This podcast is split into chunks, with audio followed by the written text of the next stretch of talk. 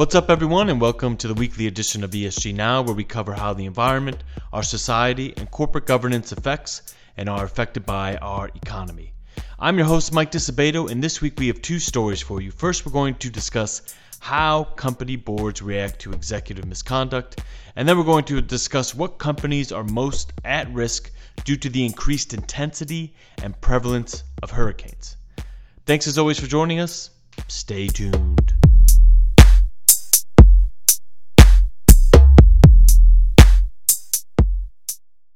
One of the biggest governance questions of them all is how to deal with executives. Executives are the strategic guides of their companies. They are the ones that sit in the meetings all day and people ask, where are we going to go next? And how can this company continue to grow? They are important conduits between the board and the company's employees. They are the public face of the organization. They are the ones that investors back to run the ship on their behalf. So, what happens when an executive does something bad? What does the board do? And to help bring this to light, I'm going to give you two examples of some outrageous things that executives have done in this last month, in September.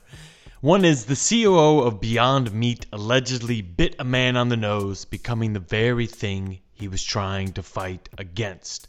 And then there was the former eBay executive that was sentenced to almost five years in prison for his Coen brother esque scheme to terrorize the normie creators of an online newspaper that had insulted eBay, which included sending live spiders, cockroaches to their house, books on how to cope with the loss of a partner, and other disturbing tactics. A scandal for which the CEO had stepped down in 2020 after the stalking scandal broke at eBay. By the way, for more context on that eBay story, I highly recommend the New York Times story called Inside eBay's Cockroach Cult The Ghastly Story of a Stalking Scandal. That's written by David Streitfeld. I laughed, I cried, I marveled at the amassing of corporate power to take down confused and clueless internet users, and I worried about the state of humanity. There are also some much more intense scandals that happened in September. For example, the JD.com's billionaire founder settled a rape lawsuit days before the planned US trial. But when there is a executive scandal that happens at a company from the bizarre to the criminal, the board needs to jump into action and figuring out what to do and when is maybe their most important function or so I was told by my colleague Harlan Tufford, who covers corporate governance for us. And he told me that this action by the board is maybe the number one reason that they exist. The only person who can fire the CEO is the board. Um, and worth remembering that. Uh, and so this is, I think there's actually a very strong case to be made that basically everything the board does is either firing or hiring the CEO or, or some ancillary task related to hiring or firing the CEO. The the board's relationship with the CEO is, is the board's strongest relationship to management. The the CEO is generally the only executive that the board actually hires directly. Then the CEO goes on to hire people. So the, the the hiring of the CEO is the board's expression of strategy. It's the board's expression of of what it wants the company to be, really. Um, and and if you hire a CEO or the CEO hires someone else who starts you know eating other executives, that's that's a really big problem and and reflects poorly on the on the company. The board of eBay, for example, would have to look around and wonder two things: Is our executive team filled with individuals that, as the United States Attorney Rachael S. Rollins of Massachusetts noted, use the power of a Fortune 500 company to quote harass and intimidate a couple who did nothing, nothing other than blog. I.e., the board will have to figure out if this is a systemic risk that has infected the company culture? Or is it a one off? Is it a idiosyncratic risk? If it's an idiosyncratic risk, it is likely that the board would just distance itself from the executive, distance the company from the executive, or, or try to get the CEO to do that. But if it's a scandal that seems deeply rooted, like if a number of employees came forward and said that the culture of the company allowed for these abuses to occur, then the board needs to do some serious digging. It's looking into um, what's what's the culture like at this company? What did how did we miss this? Um, uh, how did how did this happen? Um, and and it's it's a really tricky thing for a board to do because I think boards are actually of all the people who interact with the company probably the worst positioned to actually understand what a company's culture is like. They, you know, interact with the company um, in person at least once a quarter, twice a quarter. A lot of that time they're just talking to each other rather than the other people at the company. The people that they interact with most of the company are senior executives who may or may not be reflective of the culture. Uh, or, or you know, if they are, they'll, they'll still be on their best behavior, and you might not see the the real culture per se.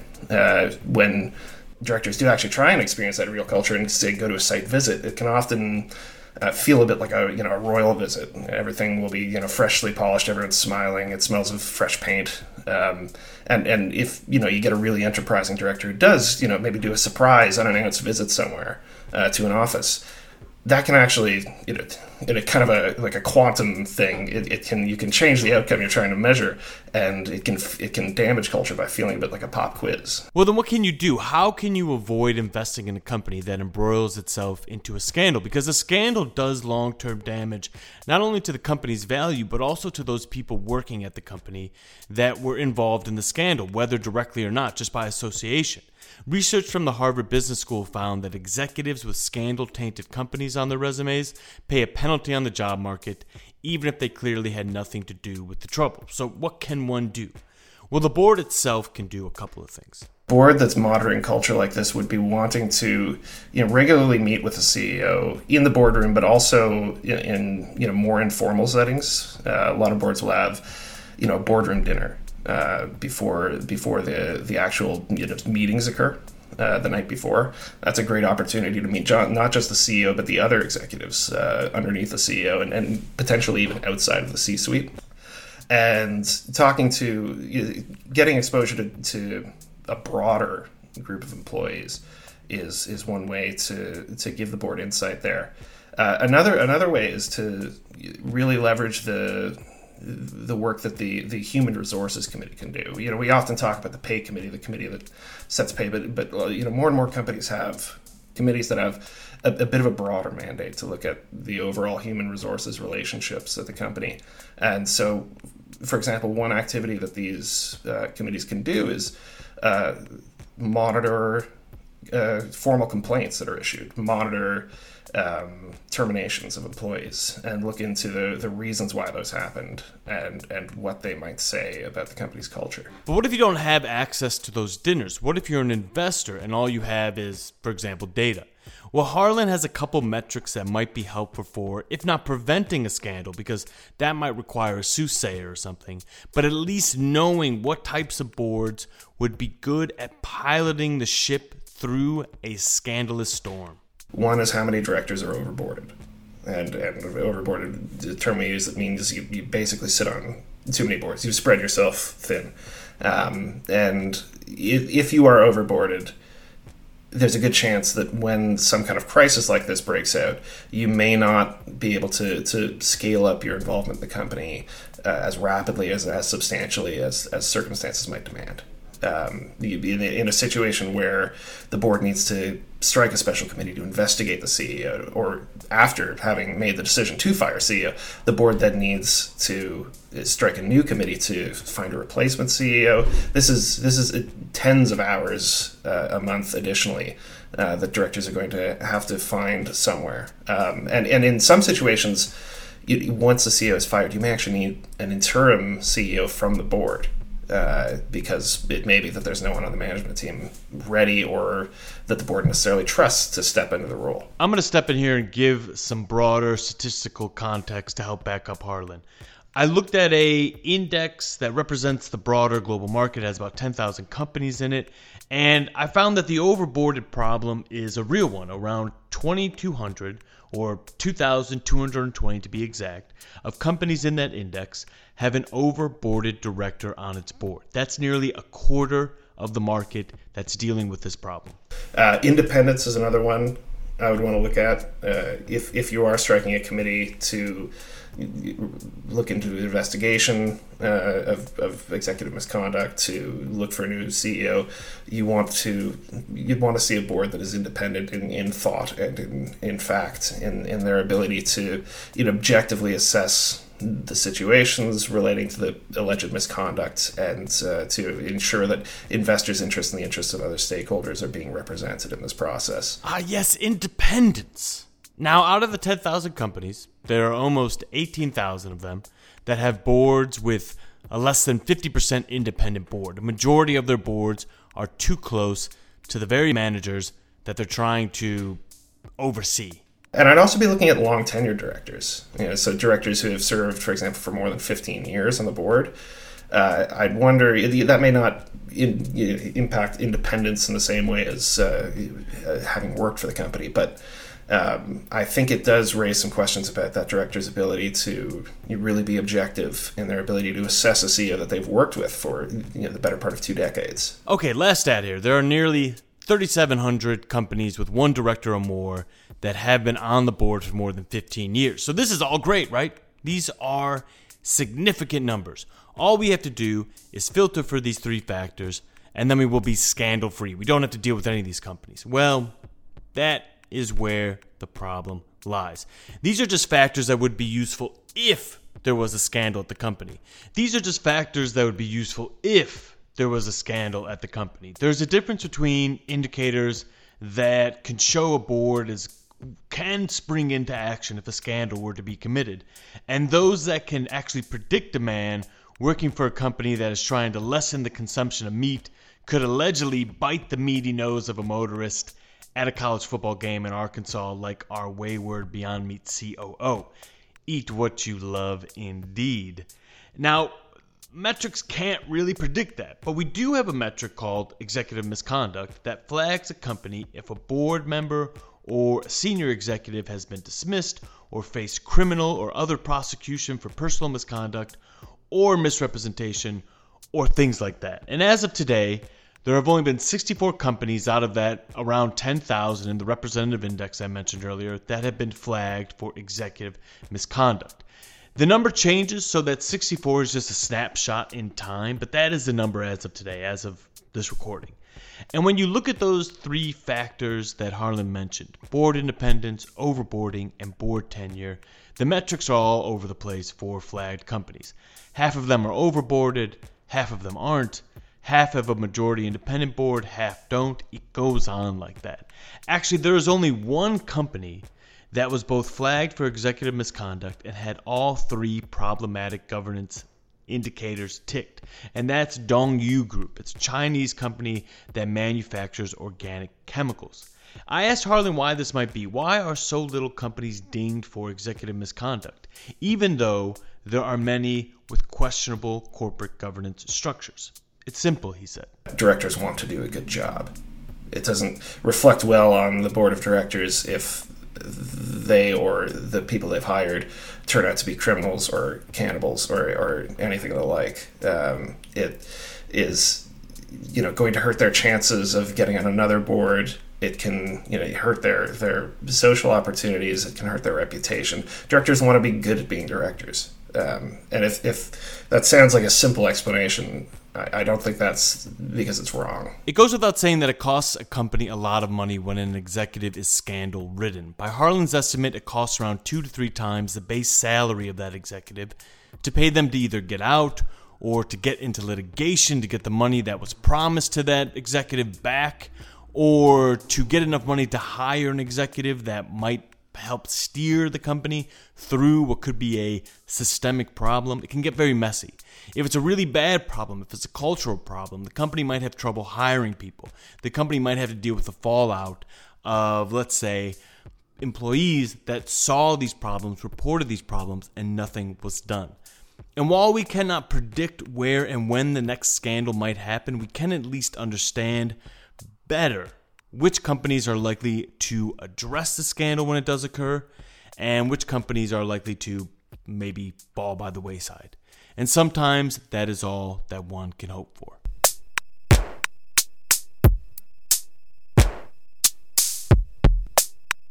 Last week, Cuba and Florida were hit by Hurricane Ian.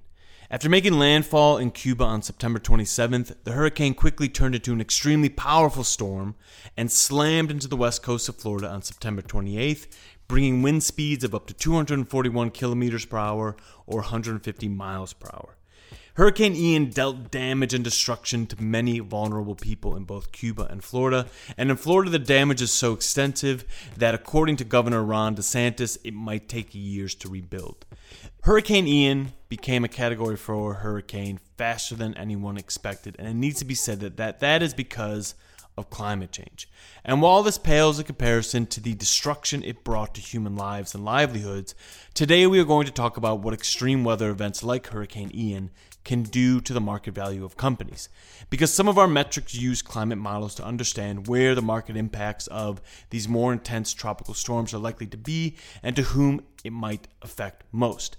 So, to talk about this, I have on the line with me my colleague Katie Towie, for a hot take on the effects of intensified tropical cyclones because she is both on the team that assesses physical risks to companies due to climate change and she completed her doctorate in flooding related hazards produced by extratropical and tropical cyclones.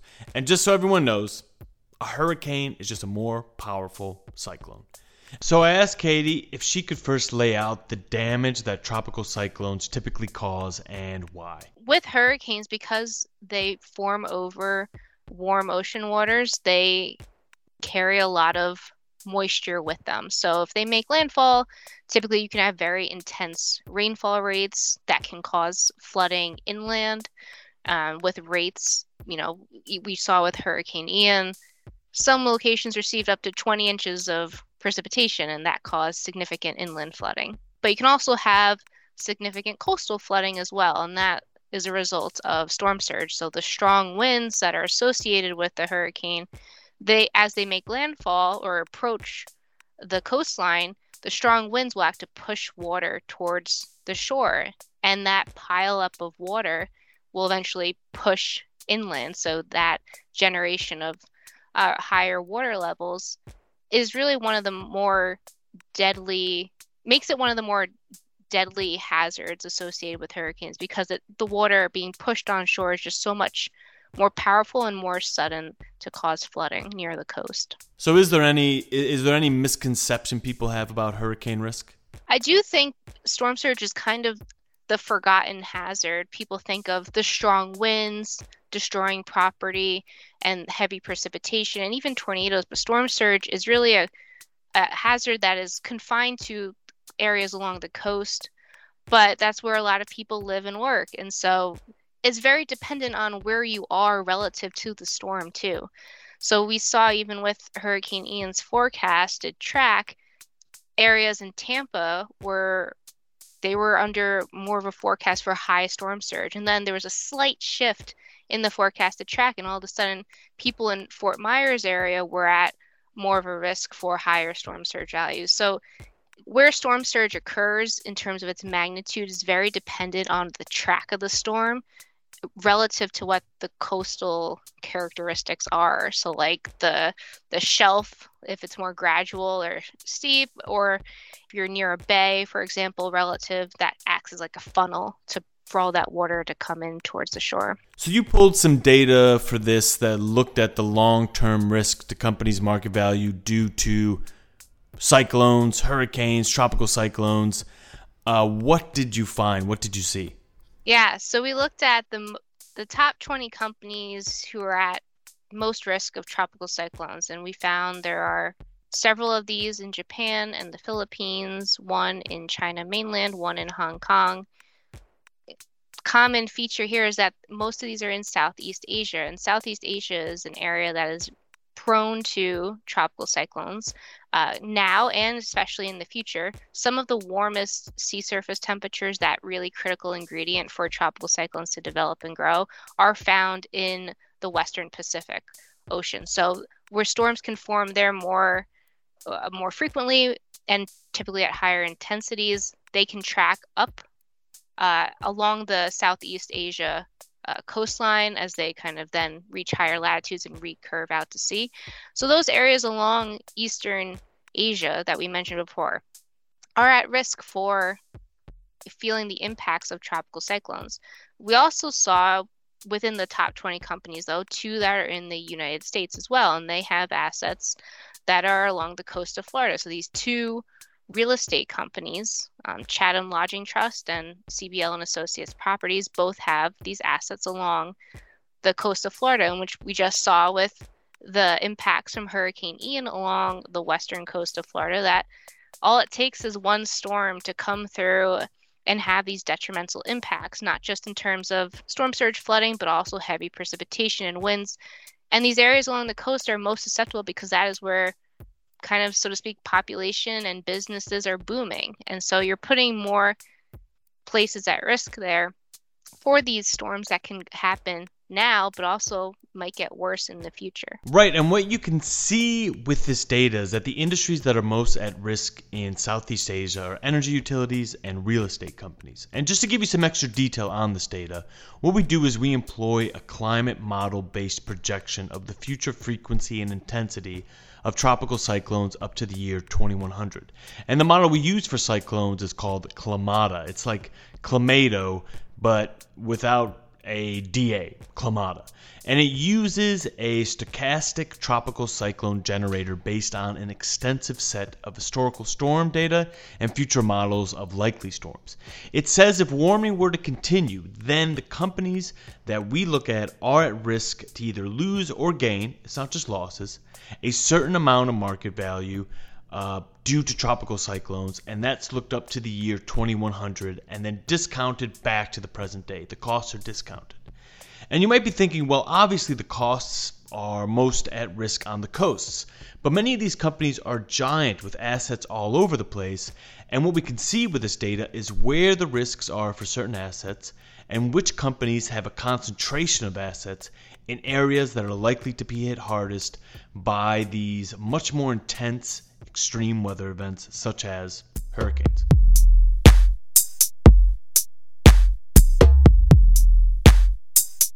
And that's it for the week. I want to thank Katie and Harlan for talking to me about the news with an ESG twist. I want to thank you so much for listening. If you like what you heard, don't forget to rate and review us. That really helps. It pushes us up on podcast lists and more people can discover us. And if you like what you heard, also subscribe and you can hear me every week. I'll talk to you soon and have a good rest of the week.